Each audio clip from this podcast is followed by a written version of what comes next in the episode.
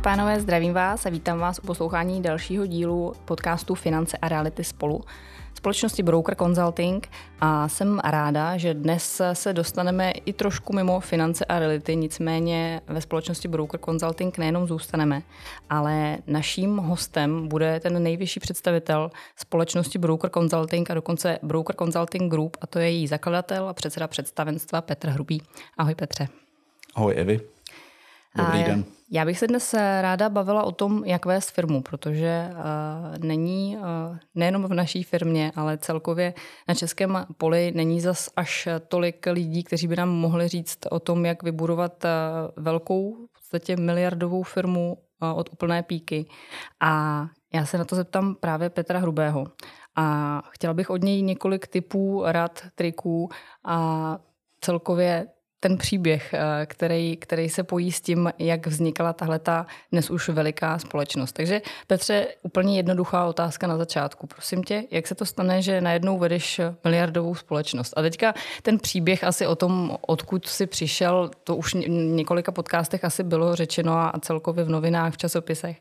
Ale zkus to z takového toho podnikatelského, podnikatelského pohledu. Jak se to stalo? Ono se to samo nestane. Nic se samo nestane. Každé podnikání e, znamená skombinovat dohromady e, peníze, lidi a systém. A aby se to všechno dalo dohromady, musí tam být nějaká vize, nějaký cíl, nějaká touha e, a samozřejmě m, tomu odpovídající mezera na trhu, příležitost. A ty si myslíš, že jsi byl v ve správnou chvíli na správném místě se správnou myšlenkou, když to tak řeknu jednoduše? Tak eh, ona nemusí být ta chvíle nejsprávnější a čekat na to, kdy bude jako právě nejlepší příležitost, bývá už jedné.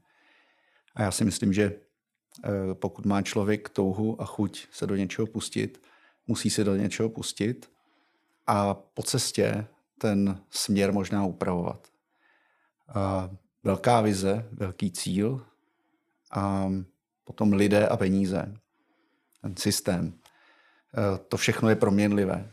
Pracuješ na začátku s jinými lidmi, po pěti, deseti letech e, s jinými.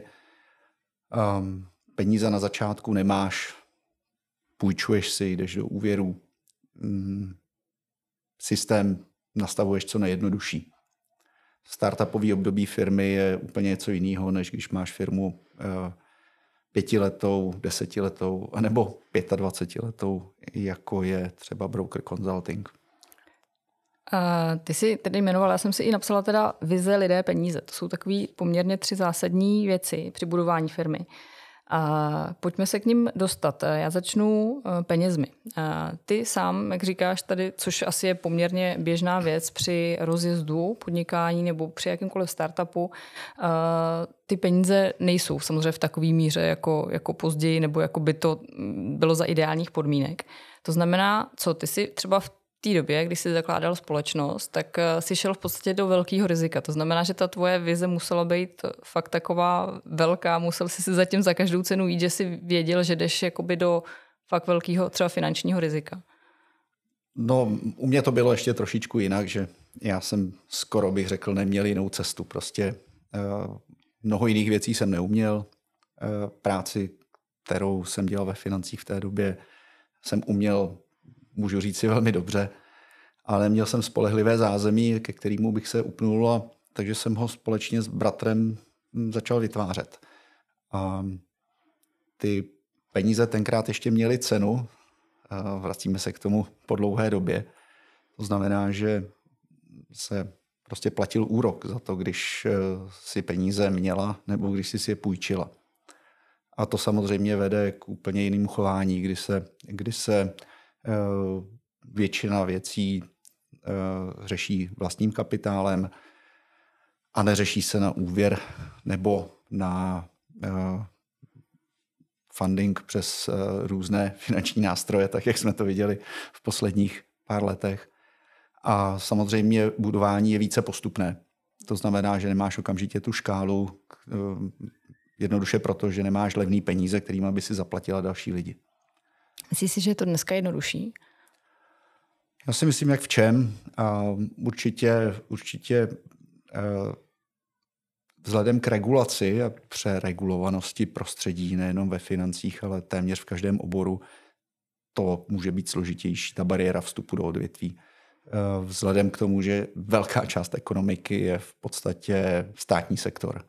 Ať už je to přímo státní sektor, nebo je to uh, vlastně státní sektor zprostředkovaně um, přes dotace, to je rozpočtová sféra. Uh, ona ta sféra toho státu se neustále rozšiřuje za těch 30 let, co podnikám a v tom je rozdíl.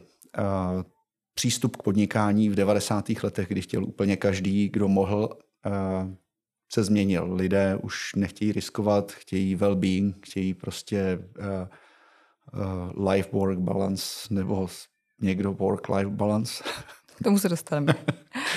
A prostě, prostě je to v tuhle tu chvíli trošičku jinak. A jednodušší je to v tom, že byly dlouholevné peníze, to znamená projekty se fundovaly téměř zadarmo.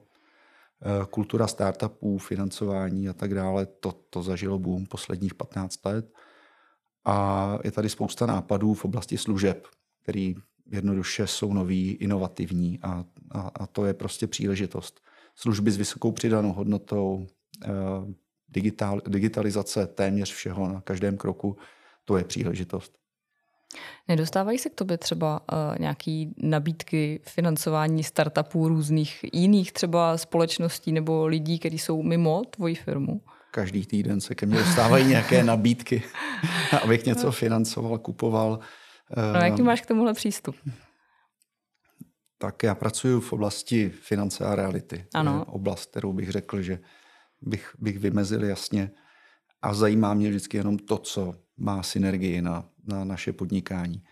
My máme fantastické postavení v tom, že dokážeme face to face poradit mm. a mhm. získávat si důvěru lidí prostřednictvím kvalitní sítě našich konzultantů, specialistů, kteří věřím, že jsou špičky na trhu. A když k tomu přidám uh, tu ingredienci těch peněz, to znamená, že lidé ví, že máme nějakou kapitálovou sílu, tak samozřejmě přitahujeme různé projekty, eh, různé eh, lidi, kteří by prostě něco s námi rádi začali. Ale eh, já bych řekl, že jedno z nejdůležitějších slov manažera je ne. Na to jsem se chtěla zeptat, jestli umíš říkat ne.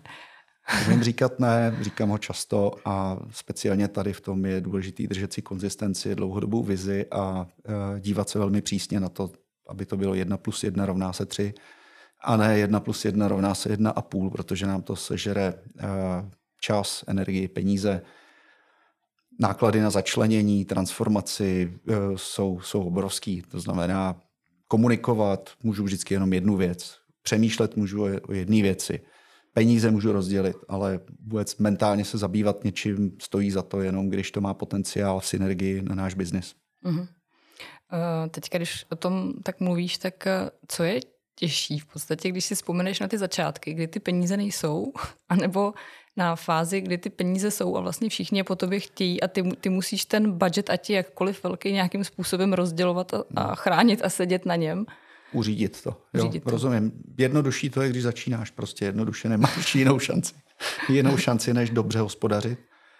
A každá koruna má svoji cenu. Mm-hmm. A je jedno, jestli je to ta první, anebo ta milionta, anebo Eh, někdo si říká třeba, hm, jako ty máš dost, tak se na to nedívej tak přísně. Dívám se na to přísně, mm. protože to je otázka postojů. Vážit si peněz, vážit si kapitálu, vážit si času, který mi stál, než jsem ten kapitál vydělal. A v podstatě taková poučka od jednoho mého mentora na dálku, od Briana Tracyho, věnovat tolik času eh, přemýšlení o investici, nějaké, jak dlouhou dobu jsem ty peníze vydělával. ono to samozřejmě tak doslova nejde, protože přichází příležitosti, které rychle mizí, ale my zase nejsme takový blázni, kteří by chodili prostě do něčeho po hlavě. A jaký přístup máš ke svým osobním financím? Změnilo se to? relativně konzervativní. No, změnilo se to v tom, že samozřejmě rezervy a finanční nezávislost obrovsky důležité pojmy. Finanční nezávislost pro každého a rezervy pro podnikatele ještě navíc. To je něco, co já ctím, protože dává to klid, eh, dává to rozvahu, dává to kapitál na příležitosti. A já ti, Jednoduše. myslím, já ti myslím spíš to, jestli uh, na sobě třeba pozoruješ, že už dnes umíš utrácet za něco, co třeba není úplně rozumná investice. Um, v tom svém běžném životě, že prostě si uděláš radost třeba něčím nerozumným. Investuju víc, nebo jsem schopen utratit víc za věci, kterými šetří čas a mm-hmm. zdraví. Mm-hmm. To Takže, je změna nebo a, posun. Ale ne, neutrácíš za uh, já nevím, jak to nazvat, nerozumnosti. Radosti. radosti, radosti, radosti. života. Uh, snažím se neutrácet na, za nerozumnosti, ale zároveň si dělám radosti. Jednoduše, protože jsme lidi a potřebujeme pro naše emoce náš vnitřní pocit uspokojení uh, čas od času něco, co uh, prostě nám udělá obyčejnou radost. Uh-huh. Eh, tak já, tě, já teď přeskočím eh, pár otázek a dostanu se k tomuhle, o čem se tady teď trošku bavíme a ty jsi to už taky nakousala, to je nějaký eh, work-life balance nebo life-work balance, jak jsi říkal. Tak jak ty jsi na tom v téhle oblasti? Um, nevybalancovaně jsem na tom. Pořád je to hodně, hodně práce na prvním místě.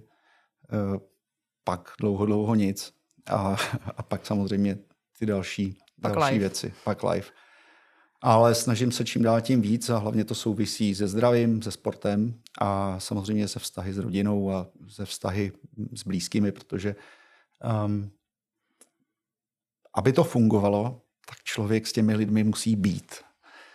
Já to jsem vždycky vysvětloval takhle svý ženě, proč jsem s lidmi někde pryč na výletě nebo v práci, a ona mi říkala, máš pravdu, no, by to fungovalo, tak s námi taky trošku musíš být. A má pravdu. A má pravdu. A tím se dostáváme k té uh, jedné z těch tří věcí, o kterých jsme se bavili na začátku, a to jsou lidé. A jak ty se obklopuješ, nebo kde ty hledáš ty lidi, kterými se obklopit a uh, myslíš si, věříš na nějakou svoji vlastní intuici, myslím teďka delegování takových těch eh, zásadních činností a toho, komu věříš a, a tak dál. Máš na to mhm. nějakou mm-hmm. intuici, anebo jedeš prostě podle nějakého HR vzorce a prostě to necháváš tohleto na, třeba na jiných lidech? A vy asi obojí. Já mm. myslím, že důležité je, aby takový ty vnitřní anténky fungovaly, to znamená ta chemie mezilidská, mezilidská tam, tam byla. Eh, většinu svých eh, kolegů jsem potkal při práci prostě náhodně, buď to byl protistrana v nějakém jednání, partner, nebo e, mi ten člověk něco prodával, nebo jsem ten kontakt získal, získal již dříve v minulosti. Zkrátka, ty lidi jsem nějakým způsobem znal a panovala mezi, mezi námi důvěra, jakási, jak, jakési pouto, to pole důvěry. Prostě když něco slíbíš, tak to bude. A pokud ten člověk se tak choval a choval se na druhé straně jako, řeknu v úzovkách, na druhé straně stolu, tak já jsem věděl, že eh, to je základní předpoklad a že s takovým člověkem třeba pokud budu mít eh, pro něj práci, budu mít příležitost, takže mu ji rád dám. A to se stalo několikrát. Samozřejmě eh, prakticky pravidelně na začátku jsem tu práci jednoduchou, dobře strukturovanou, podstatě prodával úplně každému. Prostě jednoduše rovnou s tím, že je k tomu můj coaching osobní a taková osobní záruka toho, že ten člověk uspěje, protože já jsem v tom uspěl taky a přece nejsem žádný lumen, tak se na mě podívejte. A já si myslím, že ty už si za, za tu dobu od uh, založení Broker Consulting tak uh, dal tu možnost nebo dal to zaměstnání, tušíš teďka jenom to číslo, o, o kolika lidech se bavíme, nebo hmm. jsou to stovky? Záleží, jestli přímo nebo nepřímo.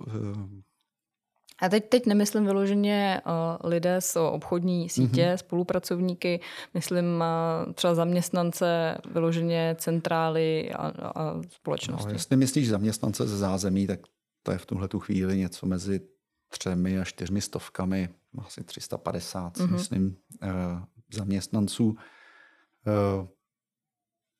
To je včetně těch, který, kteří nepřímo přišli do naší společnosti, některé ani osobně neznám, ale samozřejmě s těmi vrcholovými manažery se potkávám na týdenní bázi s některými si volám každý den.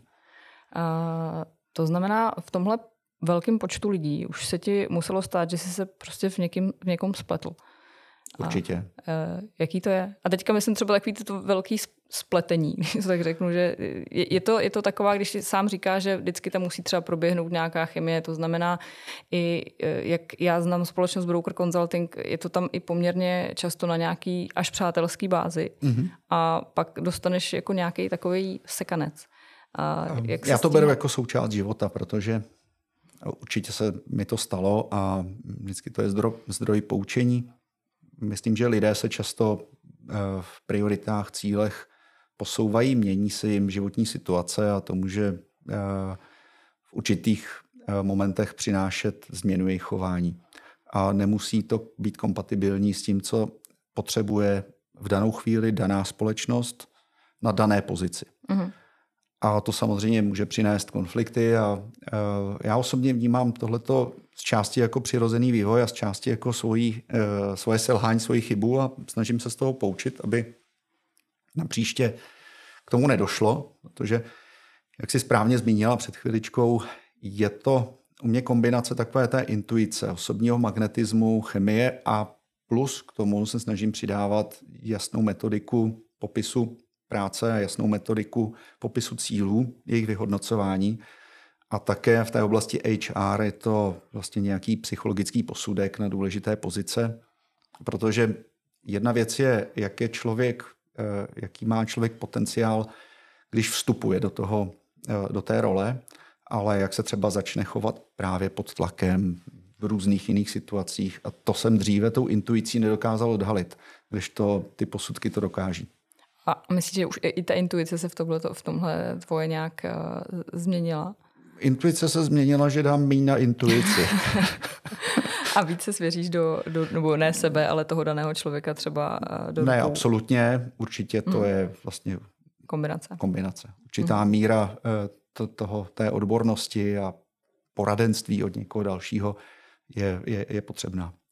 Uh, ještě zpátky jenom ta, ta moje otázka v podstatě byla o tom, jak se, jak se vypořádat s takovýmhle nějakým, nechci říkat problémem, ale prostě něco, co tě přece jenom trochu uh, bouchne, když tak řeknu. Trošku, trošku to zabolí. Je to, je to něco, co u, u tebe, jak ty říkáš, beru si z toho nějaký ponaučení do příště a prostě to přejdu a, a já nevím, druhý, třetí den prostě už, už jedu zase dál, anebo, nebo to v tobě trochu nějak jako zůstává? Jestli už jsi vybudoval štít nějaký? Ne, Evi, člověk, člověk eh, v mojí pozici by neměl mít city. Uh, ani city určitě by měl mít, ale neměl by mít čas nad něčím prostě uh, dlouze přemýšlet a rozjímat uh, a, a aby to ve mně dlouho sedělo, to nikdy, nikdy tak nebylo, protože na to není čas, jednoduše. Mm. Věci se dějou hrozně rychle a a není čas zpytovat svědomí a držet hlavu v dlaních, prostě je potřeba jít dál. Ono je to podobné jako ve sportu, prohraješ jeden zápas, je potřeba se soustředit na ten další. Mm. Eh, dobře, děkuji. Eh, zůstaňme ještě chviličku u toho lidského kapitálu a pojďme k nějaké firmní kultuře, celkově k tomu, co tobě se ověřilo v té tvojí praxi. Eh, jak, jak pracovat s tou firmou, s těma lidma, s těma emocema, které prostě s, samozřejmě jsou zásadní, zvlášť u lidí obchodního směru. Tak jaká je tvoje, tvůj přístup a, a to, co tobě se ověřilo? Když je ta otázka na firmní kulturu, tak firmní kultura je něco, co se děje, těžko se to řídí, něco, co existuje a má to extrémní setrvačnost a člověk to může jenom ovlivňovat. A to ovlivňování je často jenom v hraničních situacích. To znamená, že je to takový dlouhodobě sdílený uh, stav uh, společných hodnot postupů, procesů, chování, eh, který v té společnosti řídíš často tím, že eh, vlastně dáváš jasně najevo, co je na pochvalu a co je neakceptovatelný. A co je eh, neakceptovatelné na, řekněme, slovní vyhodnocení ve dvou, co je neakceptovatelné na slovní vyhodnocení kolektivně a co je neakceptovatelné tak, že je to okamžitý odchod toho člověka a to je, to je ta jedna stránka. A druhá, za co jsou lidé chváleni, vyzdvihováni, odměňováni. A to je takový ten stav, který, je, já bych řekl, že eh, ta firemní kultura je něco jako golem na hliněných nohou, který ho musíš pořád oplácávat a pořád ho dávat dohromady a, a dát mu ten šem znamená vlastně hledět si toho. Hledět si toho, jak se lidé k sobě chovají, že není důležitý jenom výsledek, ale i způsob, jak výsledku dosahují, eh, jak se chovají k sobě vzájemně, jak eh, se chovají, když ty tam nejsi, eh, jaký reference dostáváš zpětní vazby, zajímat se o to. Prostě to je záležitost, na které mě extrémně záleží a když firmy, ve kterých vlastně jsme, osobně neřídím, tak myslím, že tu kulturu se snažím řídit. Mm-hmm. A na to jsem se právě chtěla zeptat, jak, jakou cítíš eh, roli eh, celkově v Broker Consulting Group? Jaká je tvoje role? A teďka nemyslím názvy všech těch pozic, které tady mhm. zastáváš, nemusí zastával, ale jakou cítíš svoji roli? Moje role je financování projektů, controlling, eh, audit a řekněme řízení a vedení celé skupiny firm, tak aby synergicky dosahovali většího výsledku spolu než jednotlivě. A samozřejmě vedení lidí. Nejenom těch vrcholových manažerů, kde už je to víceméně oddelegováno, ale pomoc s vedením dalších lidí, kteří jsou v druhých, třetích generacích, který se člověk snaží ovlivňovat, být s nimi mm, a, a jednoduše takhle pomáhat i těm výkonným exekutivním manažerům, kteří jsou v rolích Eh, generálních nebo výkonných ředitelů. Uh-huh. A tím se, tím se dostáváme právě k těm vztahům a na to jsem trošku chtěla narazit, uh, že jak tak znám tu uh, kulturu právě ve společnosti Broker Consulting, tak přijde mi, že tady jsou nadstandardní vztahy, když to tak řeknu, nebo ta, taková ta vztahová záležitost. A že i ty a jak, jak se tady bavím třeba s kolegy v různých podcastech, co už jsme mohli slyšet, tak eh, seš pořád pro spoustu těch lidí uh, svým způsobem vzorem v tom slova smyslu, uh, jak působíš na ty lidi. A to i v jaký, ve, své pozici, jak, jak stále se účastníš v podstatě osobně veškerých těchto těch záležitostí, ať to jsou jednotlivý nějaký setkání malých skupin, prostě něco, co už by třeba lecký, nevím teďka, jak nazvat všechny ty nejvyšší pozice, generální ředitel, zakladatel, už se třeba neúčastní těchto těch úplně jako jednotlivých záležitostí. A ty, seš, ty, ty se pořád uh, neúčastníš jenom tady toho, jak jsi říkal, druhé a třetí generace uh, toho, toho managementu, ale, ale opravdu uh, různých akcí od sportovních přes kulturní a tak dál. Tak uh, jak, jak tohle cítíš? Děláme people's business. Mm-hmm. Je mhm. to uh, záležitost uh, možná i osobního nastavení a když uh, tě to navíc baví. Prostě uh, já dost to mám spojené. To znamená, že často nedělím čas na práci a nepráci a pro mě je ta práce, kariéra, firmy, to je propojené často s tím uh, společenským okruhem lidí, s těmi vztahy. Je to propojený samozřejmě se sportem, protože společně sportujeme a tohle to je asi moje, moje přirozenost a já myslím, že eh, to taky dává najevo, nakolik mi záleží na lidech a na firmách, ve kterých, eh, ve kterých jsme a, a který, eh, který vedeme. A nabízí se otázka, dokážeš delegovat a teďka doopravdy, protože uh, ty pořád říkáš, že vlastně se nezastaví, že pořád vlastně té práce moc a moc a přitom už si svým způsobem tu, tu exekutivu hlavní té společnosti Broker Consulting si třeba už předal dál generálnímu řediteli aktuálnímu uh, a teďka pro normálního, když to řeknu smrtelníka, uh, tak už by se dalo, dalo očekávat, že třeba budeš jako víc a víc delegovat tyhle ty hlavní činnosti a budeš mít třeba toho času na ten live právě víc. A to asi, to asi mám, ale oni přichází nové příležitosti. ale tak, eh, to, je, to je tak, že člověk, když ho něco baví, tak to chce dělat, chce u toho být, chce být užitečný a přidat tu svoji hodnotu nějakou. A samozřejmě, když vedeš, když vedeš firmy, si do toho přímo zatažená, tak je to trošičku jiná role. Mám možná víc času nad tím přemýšlet, když se dívám každou chvíli na něco jiného a jak jsem řekl, přichází nové příležitosti a nové projekty, takže jsem nových velkých věcí. V podstatě jsem volán k něčemu, co může být problémem nebo výzvou, to znamená, to je moje role také účastnice toho, když je potřeba něco překonat. A tyhle, ty, tyhle ty dvě, dvě záležitosti těch pořád přibývá. Samozřejmě to delegování, který si, který si jmenoval, to je ohromně těžká věc. A e, člověk, když něco umí, je do toho zamilovaný, tak to nerad jako opouští, protože t, v podstatě s delegováním se pojí tak trošku smutek, takový splín za tím starým známým, co jsme měli rádi. To. A, ale to potom ta firma neroste a nerostou další lidé. A já musím u, vlastně umenšit ten svůj zájem. A i když někdo nedělá tu práci jako já, nebo si to myslím, že nedělá práci stejně jako já nebo stejně dobře jako já, tak má dostat příležitost. A lidi na to čekají a pokud ve firmě máš tu kulturu nastavenou na, tom, že, na to, že další lidé dostávají příležitost, tak eh, to je, to je podhoubí, protože přitahuješ talenty. A já tohle to mám rád a tu cenu, kterou za to člověk platí, je právě ta cena, že ty musíš jít kus dál. Ty prostě se musíš sebrat a, a mít tu odvahu začít nové věci a dál a tím mít i příkladem těm dalším lidem, aby nezůstávali stát a přemýšleli nad tím, jak eh, vlastně předat část sebe a část svých pravomocí, kompetencí někomu dalšímu. Uh-huh. Uh, necháváš si radit, nebo jsi takový otec guru všech myšlenek a projektů? Nechávám si radit.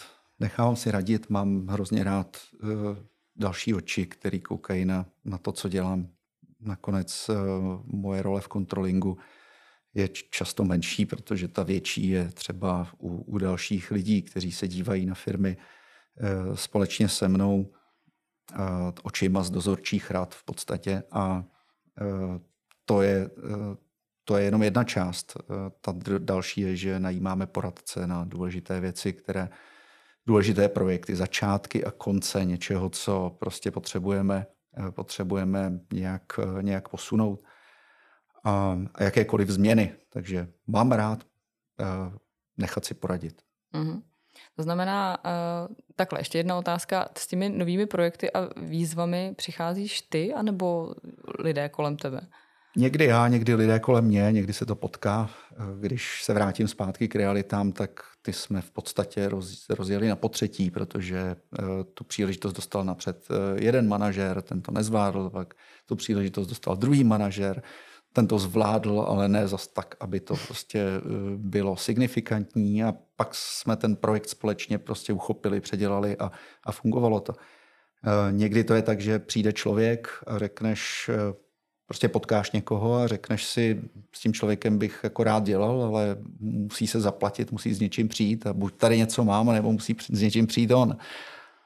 Tak uh, jednoduše takhle. No. A někdy je to organické, někdy je to více uh, náhodné a někdy je to více či méně chtěné a uh, nutné. Mm-hmm.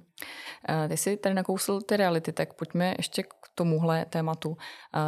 Společnost Broker Consulting začínala jako ryze finanční přibyly reality a, a poslední dobou tak nějak ze, ze všech stran začíná být poměrně eh, trendy a často slíchané, nebo jsou slíchané developerské projekty a, a nějakým způsobem uh, tu synergii a spojení s broker consulting. To znamená, furt to jsou reality, ale zase už se dostáváme do trošku dalšího oboru.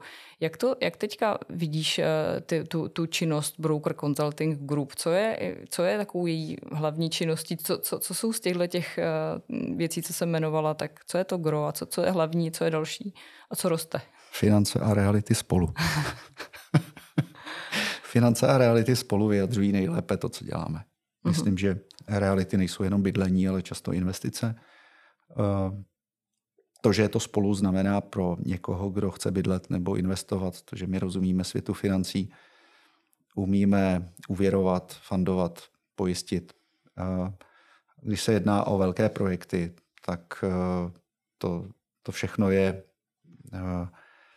stále kolem, kolem financí a realit kolem rozhodování lidí o velkých věcech. To naše poslání naplnit znamená vlastně doprovázet lidi na cestě při jejich velkých rozhodnutích, životních cílech a, a vlastně u každého klienta pomoci s finanční nezávislostí, inspirovat lidi pro finanční nezávislost a pro růst. To je naše poslání, to je takový náš eh, rodný list a když to celé zabalím, finance a reality spolu nejlépe vyjadřují ten náš přístup. Někde je to um, tak překryté, že už nevíš, kde končí finance a začínají reality.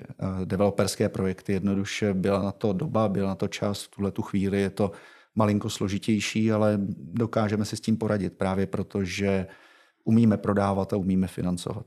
Uh-huh.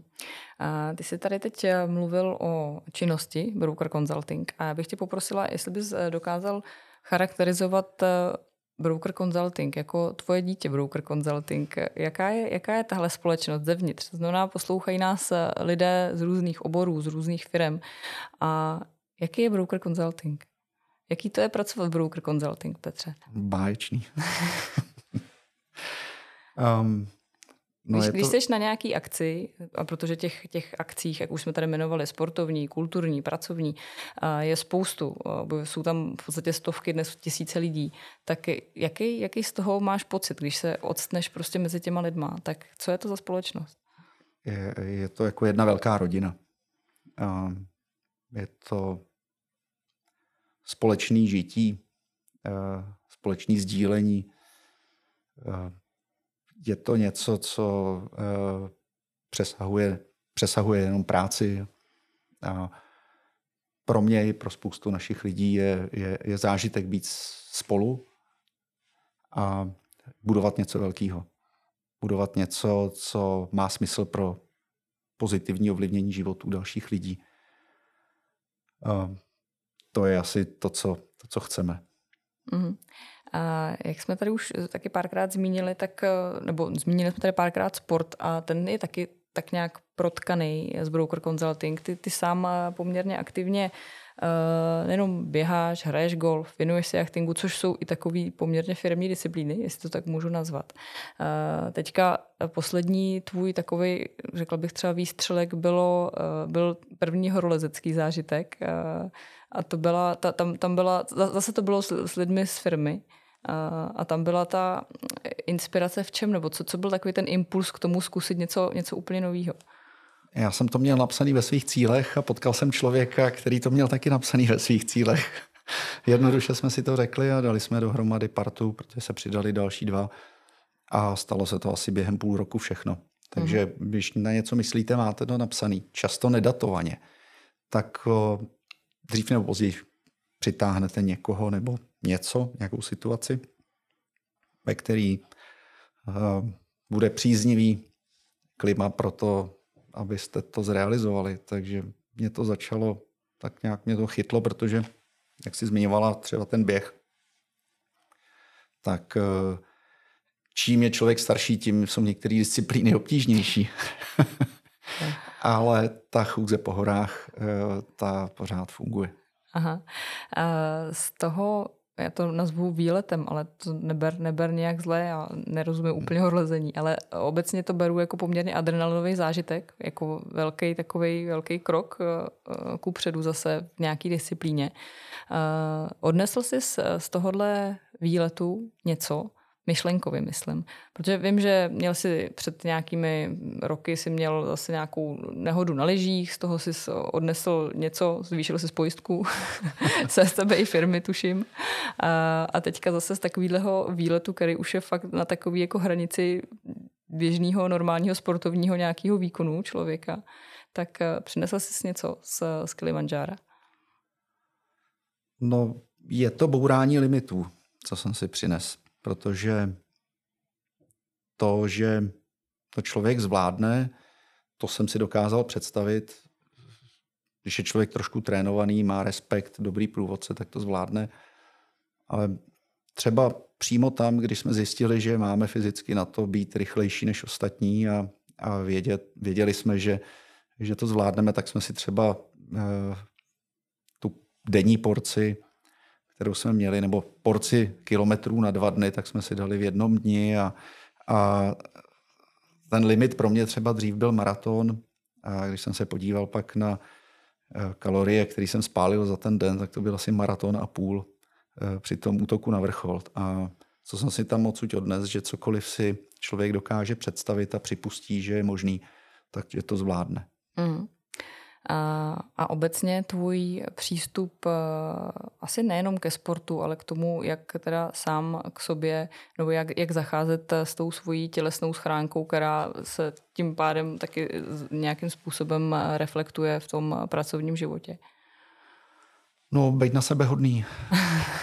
Já jsem teďka čekala, že řekneš právě jako být na sebe drsnej. A...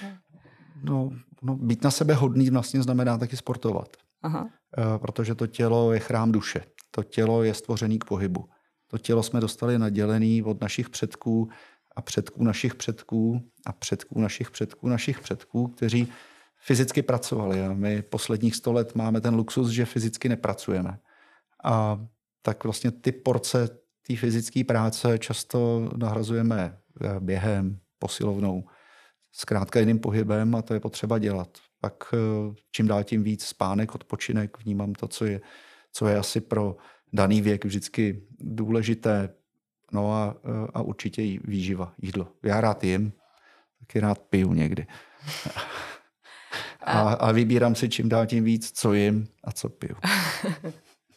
To souvisí s těma financema taky předpokládám, protože vím, že seš, uh, stala se s tebe milovník investičního vína, je to tak?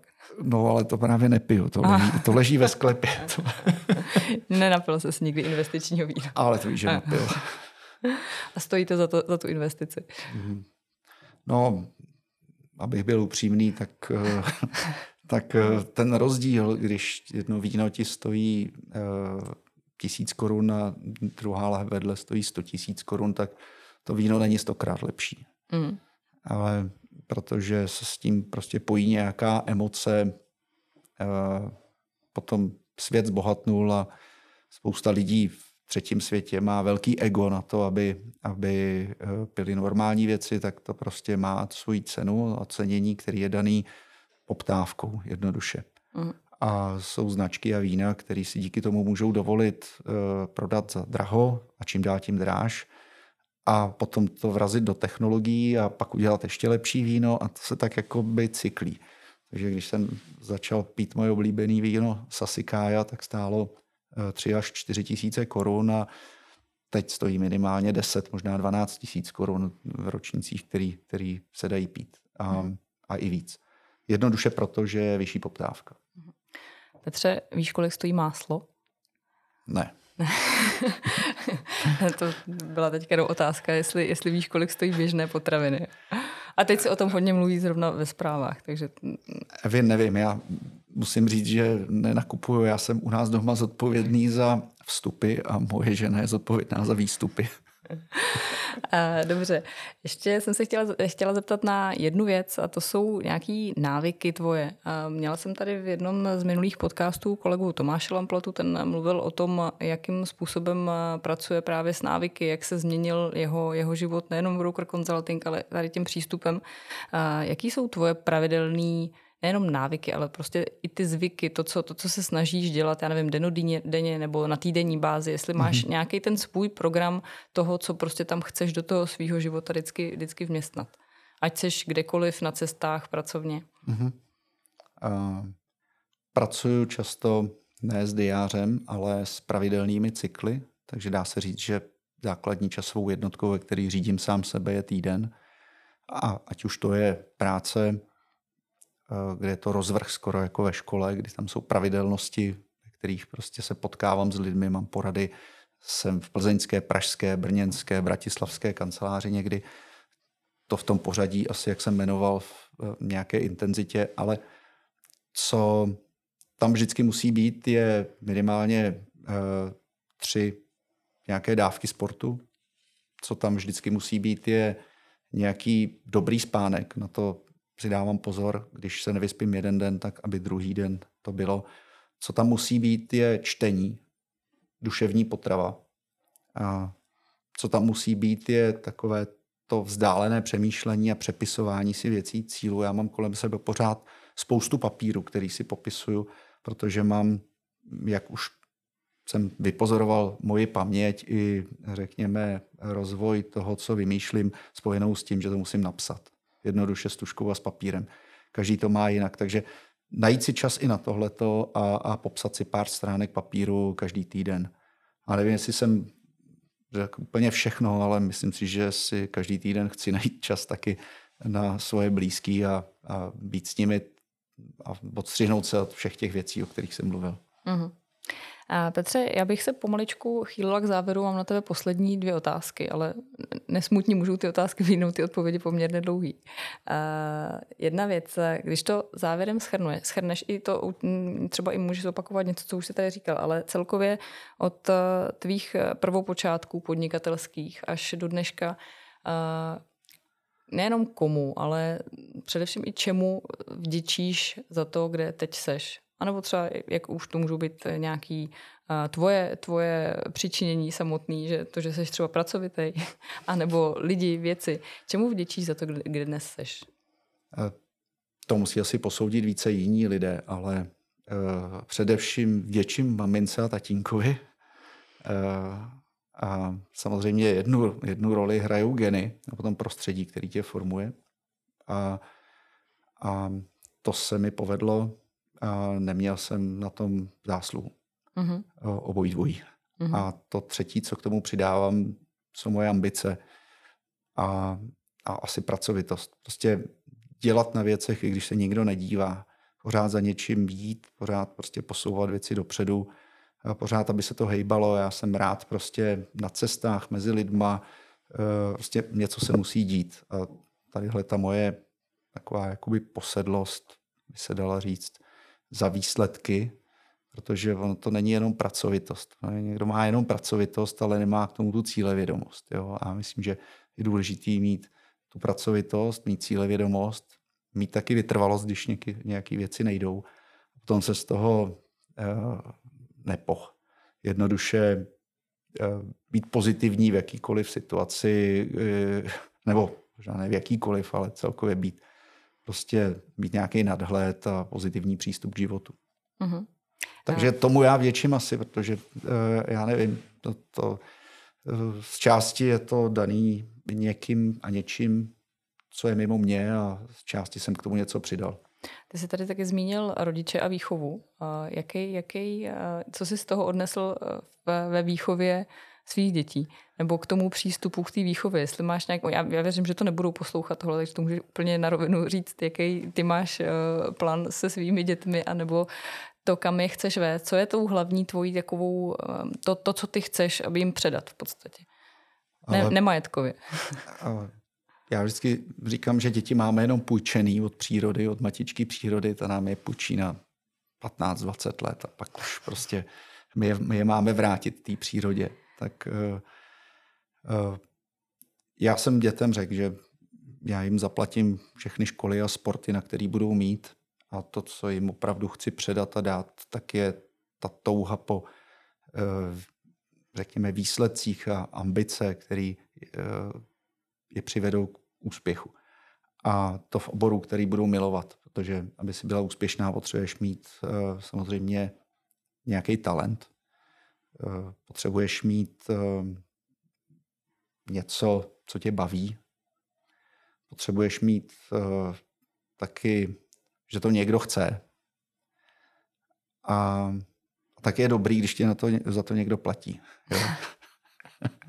to jsem nedávno čet, takový, takovou filozofickou, v podstatě čtyřlístek filozofický. A tohle to se snažím, aby, abych jim umožnil a ty, ty děti mě dělají mi radost. Uh, už jsou uh, téměř, nebo tak respektive už i, i nejmladší dcera se blíží téměř uh, dospělosti. Má někdo z nich, když se takhle na ně podíváš, tak vidíš v, ně, v někom z nich, že by měl nějakým způsobem od přírody dodáno to, že by mohl třeba pokračovat ve vedení tvojí společnosti, no tvých společností. Má tam někdo tedy ten biznisový takový um, fokus? Tak eh, dcery jsou spíš umělkyně, tak tam to nevidím a, a syn je výsledkově zaměřený sportovec, tak třeba po sportovní kariéře někdy. Byl bys rád? Uh, a nebo jsi v tomhle tom, ať mám, dělají, co je, baví? Je, je mi to jedno, ať dělají, co, co je baví. Ať dělají, co je baví, ať jsou úspěšní a šťastní v životě. A to se stane jenom, když budou dělat, co je baví a, a na co budou mít talent. Dobře, uh, ta úplně poslední otázka. Tvoje aktuální zveřejnitelný plány cíle. Mm-hmm. Jednoduchá otázka závěrem, začali jsme Je to jednoduchý, máme ambici od roku 2020 do roku 2030 z desetinásobit naše podnikání a na tom tvrdě makáme. Tak to je prostě věc, kterou sleduju dlouhodobě. A ať už to je eh, digitalizace, obchod, brand, eh, nové projekty, všechny ty pilíře se snažím posouvat. Tak jo. Dobře, já moc děkuji zakladateli a předsedovi představenstva Broker Consulting Group Petrovi Hrubému za tento podcast. Přeji hodně úspěchů a díky vám všem za pozornost. Děkuji.